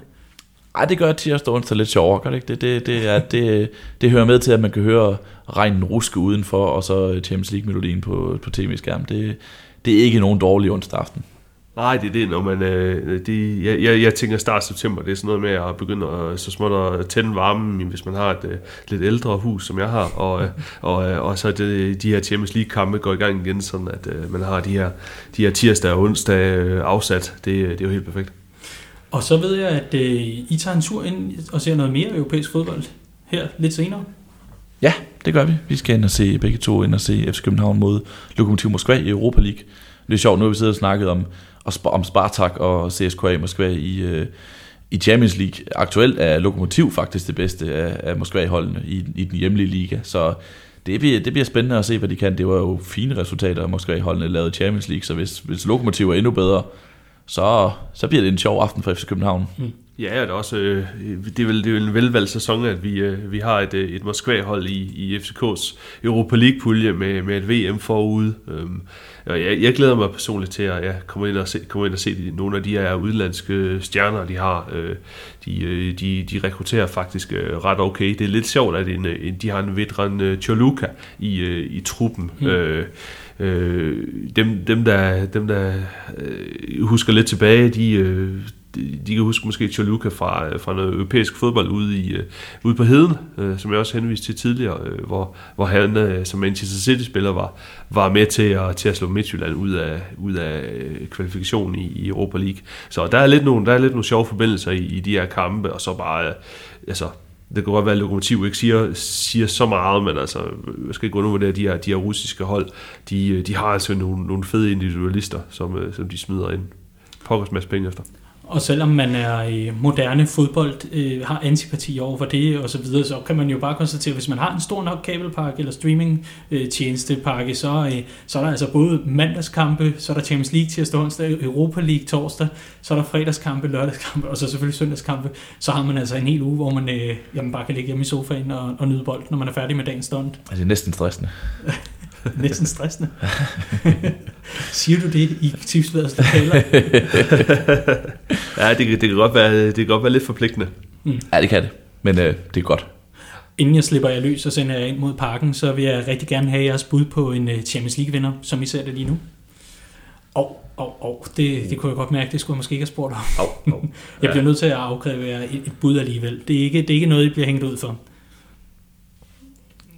Åh, oh, ja, der bestille var. Ja, det, ja, det gjorde der godt nok. Det gjorde der godt nok. Sagen er, sagen er den, at jeg vil automatisk pege på Real Madrid, Barcelona eller Manchester, øh, Bayern München. Og jeg, Barcelona er alligevel for svingende til at tør kalde dem, eller for usikker til at tør kalde dem øh, øh, et bud. Guardiola vandt ikke under Pep, hvor de, eller undskyld, øh, men, øh, Bayern München vandt ikke under Pep, hvor de faktisk var et bedre fodboldhold, end de er nu. Så hvorfor skulle de vinde i år? Og Real Madrid for tredje år i træk, det vil kræve en helt, en helt uhørt stabilitet, som, som jeg trods alt ikke er sikker på, at de har. Så Manchester City bare for sjov skyld. Det var et fedt bud. Ja, ja det, det, den, den skulle jeg også lige til at skulle jeg også lige til at pege på, fordi at den der offensiv, den ser så øh, den, den ser så interessant ud. Altså måske er det her året, hvor, hvor et af de øh, i godsøjne, og nu sætter jeg nogle store godsøjne, mindre hold, øh, kan, kan, komme op og, kan komme op og spille med, fordi at udover Real Madrid, så, så er der nogle spørgsmålstegn ved, ved, en, del af, ved en del af de store. Men øh, Nej, jeg, jeg bliver simpelthen nødt til at gå med, med Real Madrid. Det, det, det, jeg, jeg, jeg kan simpelthen ikke pege på, på andre, som det ser ud, øh, som det ser ud lige nu. Altså, de er min favorit. Øh, jeg synes også klar favorit end, end sidste år. Spændende bud, og tusind tak til chefredaktør på Tipsbladet, Troels Bager Tørsen, og journalist på Tipsbladet, Sebastian Stanbury, fordi I har lyst til at være med. Jeg håber, I har lyst til at dele ud af klogskaben en anden god gang her i Champions League-showet. Programmet her blev præsenteret i samarbejde med Odset. Og kunne du tænke dig at høre med en anden god gang, så er det altså flux ind i din foretrukne podcast-app og tryk abonner, så behøver du ikke selv at hente afsnitten ned hver gang. Næste gang vi sender en ny episode af Champions League showet ud i Potosfæren, det er den torsdag, undskyld, det er torsdag den 28. september, og indtil da skal du være mere end velkommen til at give os en anmeldelse i iTunes, hvis du kunne lide det, du hørte. Mit navn er Daniel Siglau. Tak fordi du lyttede med. Champions League-showet er produceret af Kvartrup Media, der også producerer NFL-showet samt Borgen Unplugged. I næste uge kan Kvartrup Media præsentere sin fjerde podcast i porteføljen, når Premier League-showet har premiere. Kan du lide engelsk fodbold, så find Premier League-showet i iTunes og abonner. Tusind tak, fordi du lyttede med.